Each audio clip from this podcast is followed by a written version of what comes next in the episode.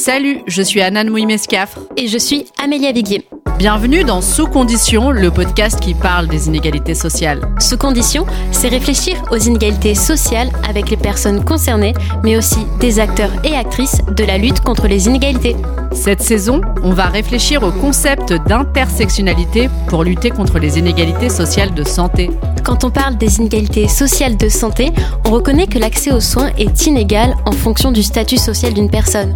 Ces inégalités peuvent être dues au genre, à la classe, à la race ou à d'autres caractéristiques. Et c'est là que l'intersectionnalité apporte une grille de lecture intéressante. C'est un concept sociologique qui montre comment une personne peut être au croisement de différentes discriminations. C'est comme une loupe qui nous permettrait de mieux voir les effets combinés des discriminations. Et dans cette saison, on va s'interroger sur l'intersectionnalité dans le champ de la santé. Nous avons le plaisir de recevoir aujourd'hui France Lert. France Lert, vous êtes sociologue, économiste et épidémiologiste. Vous avez été directrice d'une unité de recherche à l'INSERM et vous avez travaillé en tant que chercheur en santé publique. Vous avez notamment coordonné les études VESPA sur l'état de santé et la situation socio-économique des personnes vivant avec le VIH. Vous avez également co-dirigé l'étude Parcours qui explique pourquoi et comment l'infection au VIH percute la vie des immigrés d'Afrique subsaharienne en France. Vous êtes aujourd'hui présidente de l'association Vers Paris sans sida, une association de lutte contre le VIH. Bonjour France et bienvenue dans Sous Conditions. Bonjour à toutes les deux. Bonjour. Merci de m'accueillir dans votre euh, podcast. Bonjour France, lorsque nous vous avons contacté pour vous demander de participer à ce podcast, pour réfléchir avec nous à l'utilisation du concept d'intersectionnalité pour lutter contre les inégalités sociales de santé, vous nous avez répondu que les personnes vivant avec le VIH constituent une situation exceptionnelle pour comprendre ce qu'est l'intersectionnalité. Pouvez-vous nous expliquer pourquoi? En effet, parmi les personnes qui vivent avec le VIH, une, euh, une, bonne partie appartiennent à des groupes particuliers de la population qui sont dans des situations de domination ou de discrimination qu'il s'agisse euh, des hommes ayant des rapports sexuels avec des hommes, des migrants d'Afrique subsaharienne, euh, des personnes trans ou même des travailleurs et travailleuses du sexe. Et puis il y a aussi des hommes et des femmes hétérosexuels de la population majoritaire. Et euh, dans les enquêtes, euh, contrairement à des enquêtes qui sont faites sur telle ou telle population, dans les enquêtes qu'on fait auprès des personnes séropositives en milieu de soins, on peut de façon aléatoire interroger un échantillon représentatif de ces populations et chacune, malheureusement dans une certaine mesure, est représentée avec suffisamment d'individus pour permettre d'étudier les déterminants sociaux. Et c'est ce qui fait que ça offre un cadre euh, pour un regard sur les inégalités et les processus sous-jacents, qui est particulièrement intéressant et éclairant, bien au-delà de la question du VIH, qui est celle que justement ils partagent en commun et qui est un indice, un indicateur, je dirais, des discriminations. Donc c'est en ce sens que c'est une population qui est intéressante pour pour répondre à la question que vous vous posez. Alors, l'enquête VESPA décrit le parcours et le quotidien des personnes vivant avec le VIH. Pouvez-vous nous expliquer ce qui a motivé cette enquête et quels étaient les objectifs? L'enquête a été pensée à la fin des années 90, euh, donc ça fait quand même un petit bout de temps déjà, à la fin des années 90, au moment où, a été confirmée l'efficacité euh, des traitements antiviraux qui permettaient aux gens de d'avoir des perspectives de vie, d'avoir euh, de recommencer à faire des projets, de reprendre une insertion sociale et aussi où leur santé qui n'avait qui ne cessait de se dégrader s'est améliorée. Mais à ce moment-là, se posait pour eux et pour elles la question de comment ils allaient vivre, comment ils allaient travailler, comment ils allaient pouvoir acquérir un patrimoine, comment ils allaient pouvoir créer des couples durables et fonder des familles éventuellement pour ceux qui le souhaitaient. Et donc la question s'est posée de comment est-ce qu'on va vivre avec le VIH et d'ailleurs, les associations aussi euh, se posaient ces mêmes questions, puisque malheureusement, euh, euh, antérieurement, la maladie était égalitaire et que ce soit les usagers de drogue et quel que soit votre capital social ou, autre, tout le monde mourrait dans un, dans un délai malheureusement assez court de, l'infection VIH et du sida. Et quels sont finalement les principaux enseignements de cette étude? On s'est intéressé euh, à différents sujets. Dans la première enquête en 2003, on s'est intéressé euh, à l'emploi, on s'est intéressé aux conditions de vie, et puis dans la deuxième enquête qu'on a faite en 2011, on s'est intéressé aux relations sociales, à la question de l'isolement, puisque la question de l'insertion sociale est, apparue euh, plus importante non seulement dans le domaine du VIH, mais aussi dans la recherche sur les inégalités sociales de santé et les déterminants sociaux, et on s'est intéressé aussi aux discriminations. Donc en 2000 2011, puisque c'est la dernière enquête qui a été faite et publiée jusqu'à présent, on ne voyait plus pour les personnes à niveau, éducation élevé de différence avec la population générale, mais il continuait à, y avoir une différence pour les personnes moins diplômées. On voyait, alors, ce qui va avec, euh, l'emploi va aussi avec les ressources. Et on a utilisé à deux reprises des indicateurs de la population générale euh, pour pouvoir comparer la population des personnes vivant avec le VIH avec la population générale, avec des indicateurs qui sont dans les enquêtes INSEE sur euh, les conditions de vie et en particulier euh, la pauvreté. Et on voit que les personnes vivant avec le VIH, toutes choses égales par ailleurs, ont des conditions de vie plus difficiles que la population générale avec euh, pas mal de personnes, j'ai plus les chiffres en tête, mais qui disent ne pas pouvoir y arriver ou n'y arriver qu'en faisant des dettes. Donc cette situation de pauvreté relative qui ne concerne pas évidemment tout le monde, mais qui est plus accentuée et, majorée dans les populations qui vivent avec le VIH euh, est, patente et elle est particulièrement importante évidemment dans les populations qui sont des populations migrantes, c'est-à-dire des gens qui ont migré au cours de leur vie et principalement qui ont migré à l'âge adulte. Donc euh, ces populations, elles ont une situation plus défavorisée et on l'a montré également dans Parcours. On sait aujourd'hui que les, migrants euh, ne sont pas tous euh, des paysans euh, illettrés qui arrivent du fin fond d'une zone rurale. Ce sont souvent des gens qui ont connu un parcours migratoire à l'intérieur de leur propre pays, mais aussi qui viennent des capitales, ou pour des raisons historiques, économiques, politiques, même les gens diplômés ne trouvent pas forcément d'emploi.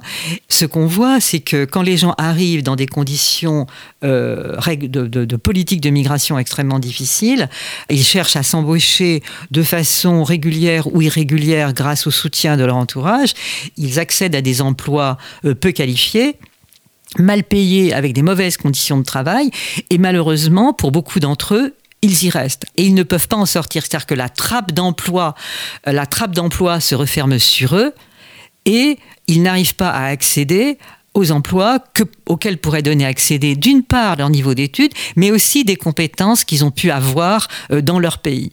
Parce que, évidemment, la structure des emplois est différente dans les grandes zones urbaines africaines, mais il y a des compétences dans le commerce, dans les relations, dans les services qui pourraient être utilisées à autre chose qu'à être auxiliaire de vie, euh, agent de sécurité ou employé de restaurant. Mais l'investissement dans cette qualification, dans cette euh, exploitation, je dirais, des qualifications acquises et du niveau d'éducation acquis dans le pays de départ ne sont pas utilisés. Alors, je peux vous donner aussi d'autres exemples de discrimination. Dans l'enquête euh, Vespa 2011, on a observé un phénomène qui est euh, extrêmement intéressant. Donc on demandait des situations dans lesquelles les gens sont discriminés et pourquoi ils sont discriminés. À cause de leur sexe, de leur orientation sexuelle, de leur âge, de leur race, de leur couleur de peau, etc. Et ce qui est remarquable, c'est que les femmes, dans tous les groupes, sont les, les plus discriminées. Et dans l'ordre, de, plus grande discrimination, les femmes migrantes, les femmes usagères de drogue et les femmes nées en France. Et ensuite, avec le même ordre, se suivent les hommes. Et ce qui est extraordinaire, c'est que cette discrimination qu'on ne peut que qualifier de sexiste vu son caractère systématique, elle n'est même pas identifiée dans leur réponse par les femmes qui répondent. Donc on voit ce phénomène de la discrimination sexiste et ce qui est euh, en particulier euh, choquant, c'est que le lieu de la plus forte discrimination, ce sont les lieux de soins. Et ensuite, on retrouve derrière, évidemment, la discrimination ethno-raciale avec, chez les femmes, les femmes migrantes, qui sont essentiellement des femmes africaines, et chez les hommes, les hommes africains. Et donc ces discriminations, elles sont subies dans les différents domaines. Alors la discrimination pour séropositivité, elle suit le même ordre. Donc c'était intéressant de déplacer la question de la discrimination dans le domaine du VIH, on parle beaucoup évidemment de la sérophobie, mais ce qu'on voit et c'est là un des enseignements, je trouve, très intéressant, qui a d'ailleurs été publié par Elise Marcicano, euh, qui était la jeune chercheuse qui a travaillé sur ce sujet, c'est qu'on voit que la discrimination sérophobe, elle s'inscrit dans les phénomènes de domination, Elle n'est pas quelque chose qui a une existence indépendante et autonome. Le, stigmate de la séropositivité est utilisé pour des pratiques discriminatoires dans les rapports de domination. C'est un des apports euh, de l'étude VESPA. Un autre champ euh, qui est aussi euh, très intéressant et qu'on a introduit dans l'enquête de 2011, qui n'est pas dans parcours, mais qui est dans l'enquête de 2011 pour étudier l'ensemble de la population VIH, c'est la question du réseau social et du soutien du soutien reçu. Vous savez que dans une maladie euh, chronique, la question du soutien, qu'il soit matériel ou psychologique, est extrêmement importante euh, pour que les gens puissent euh, vivre dans les meilleures conditions possibles et, et aller quand même vers, vers une vie qui, qui est plus accomplie. Donc on avait interrogé les personnes participantes sur les relations qu'elles avaient avec leur entourage, leur famille, leurs frères, leurs sœurs, leurs enfants, leurs parents, leurs amis ce qu'on observe, c'est que, contrairement à une idée reçue, euh, ce sont les HSH euh, qui ont le, le, réseau social le plus dense, avec une distinction entre ceux qui ont un réseau euh, dans lequel est inclus la famille et ceux dans lesquels la famille est plus éloignée, plus distante, en raison en raison de discriminations subtiles à l'intérieur de la famille. On vous met au bout de la table, vous êtes un peu enfin, reculé dans les, dans les successions, etc., etc. Il y a tout un tas de choses comme ça qui peuvent, qui peuvent se produire, qui sont insidieuses et qui sont d'ailleurs aussi très bien expliquées dans l'article d'Élise Marcicano. Et on a au milieu des hétérosexuels qui sont un petit peu plus isolés, certains avec des enfants, d'autres sans enfants, parce que la maladie a fait en sorte que dans la population hétérosexuelle, les malades les plus anciens se sont pas sentis autorisés ou n'ont pas eu l'opportunité euh, d'avoir des enfants. Et à l'autre bout, on a les migrants avec, d'une part, les couples dans lesquels il y a au moins une personne qui est euh, séropositive infectée par le VIH, et qui sont des couples qui sont très isolés de leur réseau relationnel, sans doute pour des raisons de protection, puisque la présence des enfants et la crainte que l'enfant ne divulgue la séropositivité ou même qu'il en soit euh, qu'il en souffre euh, qu'il en souffre euh, pour par inquiétude pour ses parents par crainte etc il y, a, beaucoup de secrets autour de la séropositivité et ces couples vivent d'une façon assez repliée sur eux-mêmes avec une mise à distance de leur réseau relationnel. Et puis les plus isolées de toutes, ce sont les femmes qui vivent seules avec des enfants et qui, là, ont un réseau social extrêmement pauvre. Donc, vous voyez, c'est dans la compréhension de ce qu'est une maladie chronique. Alors ici, on est sur le VIH, mais ça serait probablement assez semblable dans d'autres pathologies, on peut, grâce à cette étude, aborder des questions qui sont importantes pour les personnes qui vivent avec le VIH. Et si je prends la question de l'isolement, la problématique du rôle des associations communautaires qui vont apporter aux personnes, et est ici dans le département de Seine-Saint-Denis où cette population migrante féminine est particulièrement représentée, où les associations depuis des années remplissent ce rôle de créer un réseau autour des personnes. Et en même temps, je pense que ça nous apporte des résultats pour penser les inégalités sociales dans la maladie chronique. On a également choisi de faire un focus sur le VIH pour parler des inégalités sociales de santé parce que les progrès scientifiques face à cette épidémie ne profitent pas à tous de manière équitable. Par exemple, pour ce qui est de l'accès à la PrEP, donc la PrEP pour nos auditeurs, c'est un traitement préventif contre le VIH, il y a l'enquête Rapport au sexe de 2019 d'Annie Velter qui montre que le profil des utilisateurs est assez homogène. Il s'agit d'hommes ayant des rapports sexuels avec des hommes, qui ont fait des études supérieures, qui résident en région parisienne et qui considèrent avoir une situation financière aisée, confortable. Pouvez-vous nous expliquer pourquoi cette avancée scientifique ne profite pas à tous de manière équitable? Alors, il y, a des raisons euh, diverses et objectives. D'abord, les homosexuels masculins, en raison des discriminations qu'ils ont subies depuis leur enfance et leur adolescence euh, dans leur milieu, tentent de se, de se regrouper, de vivre dans des univers euh, dans lesquels euh, il y a plus d'anonymat et plus de tolérance vis-à-vis de la population des HSH. Et ce ça a été très bien euh, démontré dans les travaux passés de Michael Pollack et d'autres à sa suite, ce qu'il appelait être heureux dans le ghetto. Donc les homosexuels masculins sont plus représentés dans les grandes villes. Dans les grandes villes, et en particulier en Ile-de-France et à Paris, se regroupent aussi les centres de recherche. On est un pays extrêmement centralisé, concentré. Donc les, centres de recherche d'excellence sont à Paris et c'est là qu'ont été menées euh, les études, notamment la grande, le grand essai hyper gay auprès des homosexuels masculins, qui fait que ça a donné une impulsion forte et dans sa suite l'étude Prévenir à la mobilisation des centres et des services parisiens pour donner accès à la PrEP. Et donc, euh, et d'ailleurs, euh, les homosexuels en ont suffisamment bavé, si je puis dire, et ont suffisamment porté le poids du VIH dans leurs relations sexuelles depuis euh, plus de trois décennies pour que on ne trouve que juste qu'ils bénéficient de la PrEP. Et d'ailleurs, selon moi, il y a encore beaucoup de progrès à faire, y compris dans cette population, puisque c'est à peu près moins de 20% des, HSH qui en bénéficient. Maintenant, pourquoi les autres populations n'en bénéficient pas assez? Elles doivent aussi en bénéficier. Or, à ce jour, 97% des bénéficiaires de la PrEP sont des hommes. Alors, je pense qu'il y a une vision, je dirais, sexiste de cette situation. On parle beaucoup des femmes. Dans le VIH, on aime beaucoup parler des femmes. On ne fait pas grand-chose pour elles, mais on en parle quand même pas mal euh, pour montrer que c'est un vrai problème, puisqu'il y a des femmes qui sont euh, aussi infectées par le VIH. Les femmes infectées par le VIH, dans le passé, c'était des femmes, euh, des femmes de la population majoritaire. Aujourd'hui, ce sont surtout des femmes migrantes.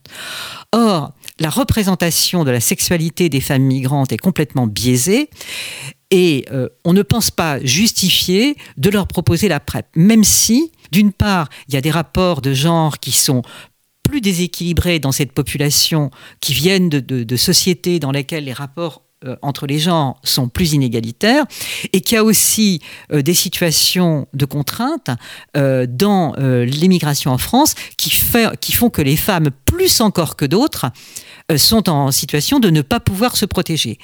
Et on a aujourd'hui cet instrument extrêmement efficace, extrêmement bien tolérée, qu'est la PrEP.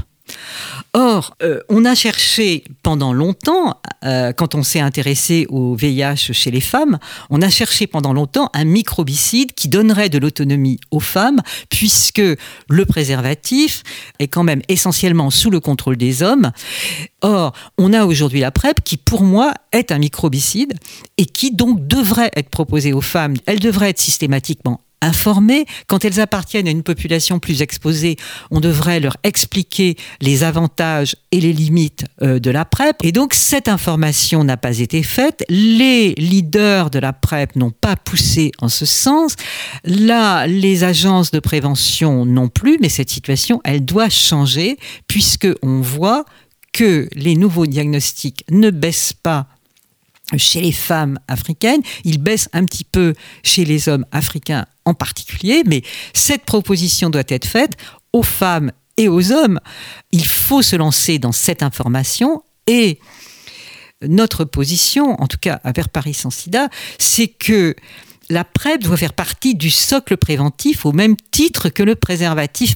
Aujourd'hui, préservatif et PrEP doivent être à égalité et un effort doit être fait pour aller amener cette information aux différentes populations qui en ont besoin.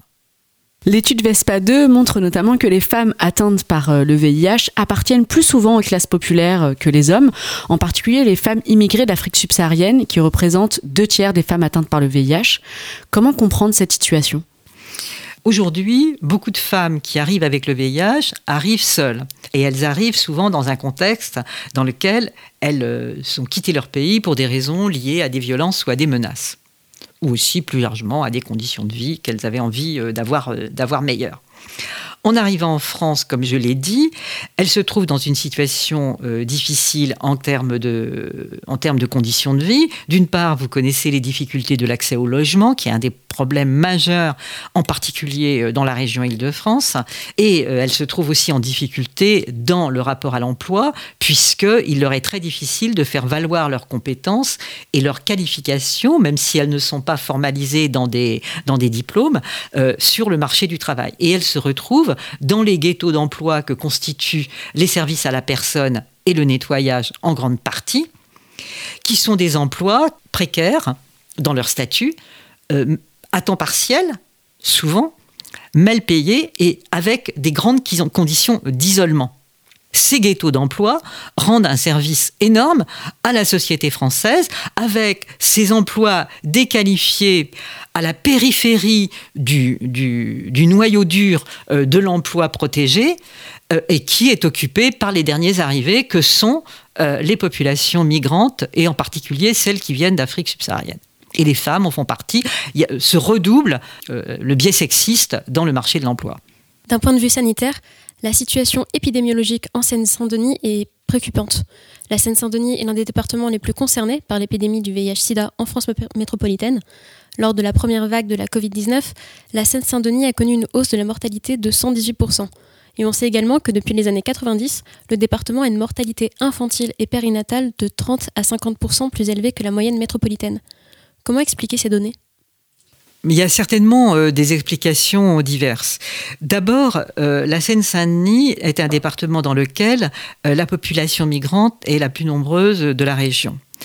Et cette population migrante, ce n'est pas n'importe laquelle. Elle est nourrie en particulier des gens qui sont les plus en difficulté, à savoir les gens qui arrivent. Pourquoi? Parce que tout immigré le sait, quel que soit son niveau social et quelle que soit la période, c'est auprès des gens qui ont partagé les mêmes, les mêmes, euh, les mêmes, la même situation de vous, et ceux souvent qui viennent de votre communauté ou de votre pays, c'est auprès d'eux que vous allez trouver les, les, les ressources pour vous installer. Et surtout les ressources en information, les ressources en soutien etc.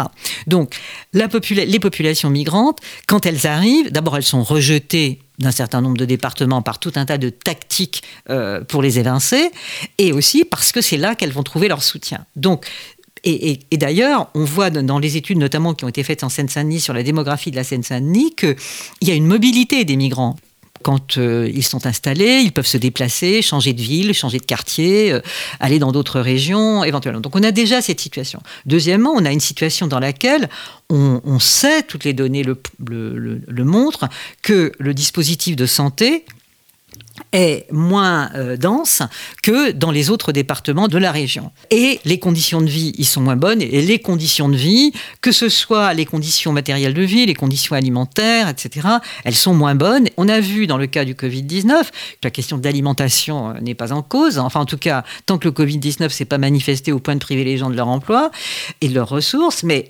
euh, ce qu'on a vu, c'est que ce sont les conditions d'emploi, le fait que les, populations dites essentielles qui devaient aller euh, faire des soins à la personne, faire du nettoyage, etc., étaient euh, beaucoup plus nombreuses dans la Seine-Saint-Denis pour aller apporter leurs services à des populations des autres départements de la région. Et que dans leur activité professionnelle, à travers les transports et à travers leur travail, ils étaient plus exposés. Ils étaient aussi plus exposés dans des logements plus petits, plus étroits. Donc on voit bien la, la nature des déterminants de la santé, les conditions de travail, les conditions de vie, les conditions d'immigration, la pression sur les conditions de logement qui, pour les migrants, sont particulièrement difficiles. Et dans certaines communes de la Seine-Saint-Denis, bien sûr, il y a, des, résidences de logement social dans lesquelles les conditions de, logement sont, sont certainement euh, tout à fait euh, bonne, mais il y a aussi euh, des, situations de logement et d'hébergement qui sont dans lesquelles les gens sont entassés et peuvent se transmettre le SARS-CoV-2. Donc il y, a, toutes les raisons mais de, de, de, voir derrière cette surmortalité, parce qu'on dit 118%, en fait, ça a été doublé. La mortalité a doublé dans le département le plus jeune de la région. C'est quand même fort. C'est quand même fort. Donc ça, c'est lié. En l'occurrence, c'est pas tellement le système de soins, parce que le système de soins n'est pas vraiment en cause chez des sujets particulièrement jeunes dans le Covid. Non, ce sont les conditions d'exposition et les conditions de vie qui ont conduit à cela. Ce qu'il faut quand même rajouter pour la Seine-Saint-Denis, c'est que la Seine-Saint-Denis, avec sa population euh, jeune et travaillant dans des secteurs essentiels, rend d'énormes services à la population de la région Île-de-France. Et en même temps, sur place, le département, grâce d'une part à sa population et à sa mobilisation dans des, dans des, actions communautaires de différentes natures, et grâce à ses élus, aussi bien au niveau du département que dans un certain nombre de communes, fait d'énormes efforts pour pallier cette situation, interpeller euh, les pouvoirs publics et en particulier le gouvernement pour rétablir un accès à des services non seulement de santé, mais aussi d'éducation, parce que ça aussi, c'est un domaine dans lequel l'inégalité est très forte, pour réclamer des moyens à la hauteur des besoins de la population de Seine-Saint-Denis. Et en particulier le fait que quand on fait face à des inégalités, que ce soit des inégalités de santé ou des inégalités d'éducation, pour parler des choses euh, les plus importantes, l'universalisme dont, on nous rebat les oreilles en permanence, c'est un universalisme proportionné, c'est-à-dire qui doit apporter aux communautés et aux individus ce qu'ils ont besoin, et pas l'inverse. Dans ce cas précis, est-ce que vous pensez que c'est la combinaison euh, des inégalités auxquelles sont confrontés les habitants de, Seine-Saint-Denis qui font que ce département est sinistré d'un point de vue sanitaire? Je pense qu'il y a tout un, tout un faisceau de processus sociaux qui ne dépendent pas des gens qui sont là, mais qui sont produits par euh, la société dans son fonctionnement et ces processus euh, de euh, bon économique pour aller vite, de ségrégation sociale pour parler d'autre chose, mais de racisme structurel hein, qui sont à l'œuvre bah alors, on ne parle pas de la police ici, mais qui sont à l'œuvre dans la façon dont on traite les populations de ce département, c'est ce, ce qui est tellement aujourd'hui, comment dirais-je, mis en débat par les dominants, en quelque sorte, qu'est l'intersectionnalité sur lequel vous, souhaitez mettre en évidence. En fait, le département de la Seine-Saint-Denis, il est vraiment le, un exemple des méfaits de ce faisceau de facteurs qui constituent euh, ce qui est notre objet euh, d'étude et aussi de combat, qui est la reconnaissance de l'intersectionnalité et de la conjugaison de ces phénomènes économiques, politiques et de domination ethno-raciale qui conduisent à ces situations. La performance des gens de la Seine-Saint-Denis dans les services qui sont rendus à la population de l'Île-de-France et en particulier de la petite couronne de l'Île-de-France, ils rendent des services énormes avec tous ces handicaps que payent leurs propres personnes à la population et à la société de l'Île-de-France. En France, la recherche n'a pas le droit d'intégrer l'identité ethnique et raciale dans les études. En tant qu'épidémiologiste et sociologue, est-ce que vous pensez que ces données peuvent être intéressantes pour lutter contre les inégalités sociales de santé? Évidemment, euh, je le pense. D'ailleurs, on réussit quand même, quand on en a la volonté, à les mettre dans les études. Ce qu'on n'arrive pas à faire, c'est à les mettre dans les statistiques, euh, je dirais, recueillies en routine. On n'arrive pas dans les statistiques de l'éducation, dans les statistiques, euh, dans le recensement, dans un certain nombre de, de, statistiques faites de façon systématique. Mais dans les études, quand on veut le mettre, on peut le mettre. On peut mettre d'abord le lieu de naissance de la personne, le lieu le lieu de, naissance de ses parents. Après, euh, c'est plus difficile parce que on a une difficulté pour euh, la population qui vit en France, y compris la population immigrée ou d'enfants d'immigrés dont je fais partie, à se reconnaître dans des identités euh, racisées. C'est difficile d'interroger les gens quand vous leur demandez à quelle communauté vous appartenez.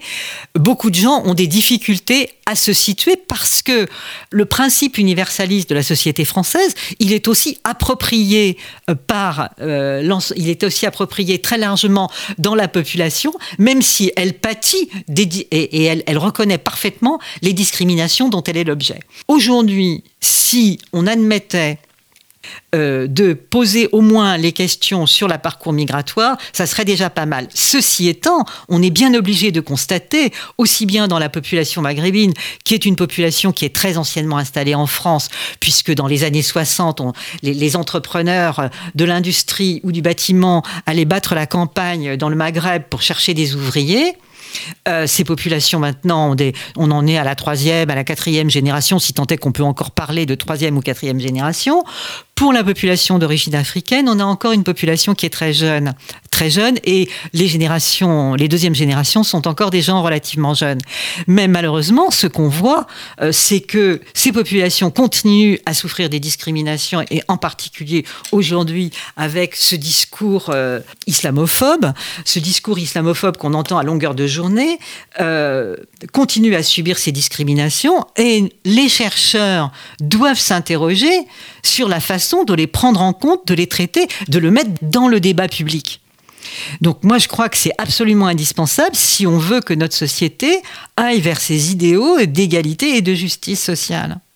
Je pense que cette recherche de comment, comment décrire notre société, comment l'identifier, c'est un travail sociologique ou ethnographique majeur qu'on doit accomplir si, d'abord parce que actuellement, je pense qu'on est en danger sur cette question-là, on est en danger de, rupture euh, du lien social, menacé euh, par euh, les discours d'extrême droite, repris par toute une partie du spectre politique, au nom toujours de notre République égalitaire et de notre universalisme auquel je tiens moi aussi.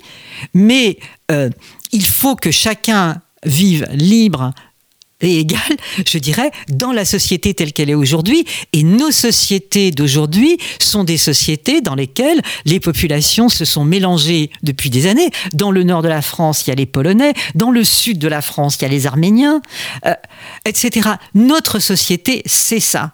Notre société, elle est comme ça. On doit pouvoir en rendre compte, et en particulier pour ceux qui subissent non seulement des discours, xénophobes ou racistes, mais aussi des faits des faits, notamment dans le harcèlement policier et d'autre part dans l'accès au logement et à l'emploi. Donc c'est un devoir, je dirais, des sciences sociales de tresser cette question, et c'est d'ailleurs en débat depuis des années dans les sciences sociales, mais là, il faudrait que ça fasse un pas décisif parce qu'on est vraiment en grande difficulté.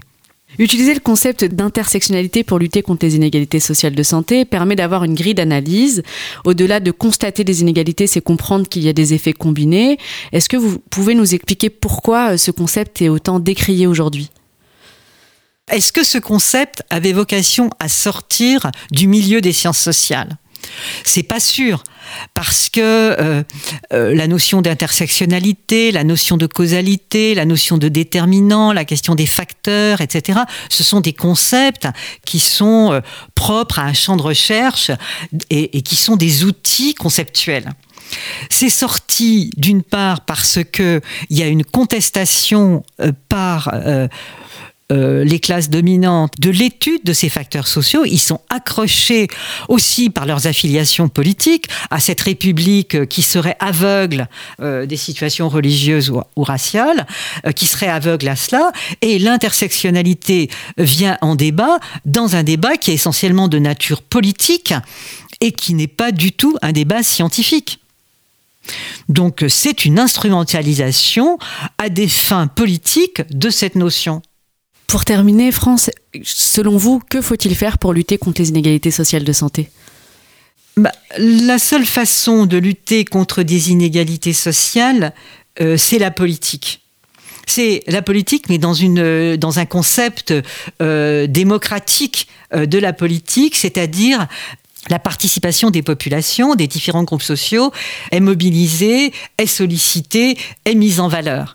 Et je pense que dans une société comme la société française, qui est particulièrement centralisée, particulièrement élitiste et particulièrement aveugle aussi euh, à, euh, à ce qu'elle est réellement, actuellement, on ne va pas tellement dans cette voie. Néanmoins, il y a un quand même un puissant mouvement de mobilisation collective, en particulier d'ailleurs dans le département de Seine-Saint-Denis, euh, de mobilisation euh, à la base, je dirais.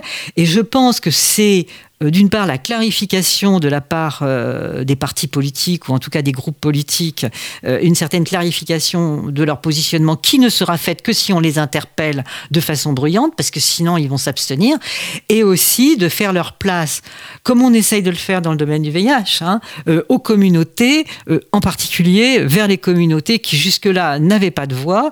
On doit tous avoir notre, tous et toutes avoir notre place dans cette société et être respectés. Voilà. Et ça, c'est la politique. France, merci d'avoir participé à ce podcast. On tient également à remercier la merveilleuse équipe qui nous a permis de réaliser ce podcast, Clément Escaf, Virginie Fossé, Jennifer Sevilla, François Bonnet et toutes les personnes qui nous ont aidés. C'était Sous Condition le podcast qui parle des inégalités sociales parce qu'en parler, c'est reconnaître qu'elles existent et c'est tendre vers plus de justice sociale. N'hésitez pas à réagir, à nous suivre et à nous poser des questions sur l'Insta et le Facebook Sous Condition. On vous donne rendez-vous dans deux semaines pour parler de santé communautaire avec le docteur Didier Ménard. D'ici là, prenez soin de vous et des autres. Salut Au revoir Salut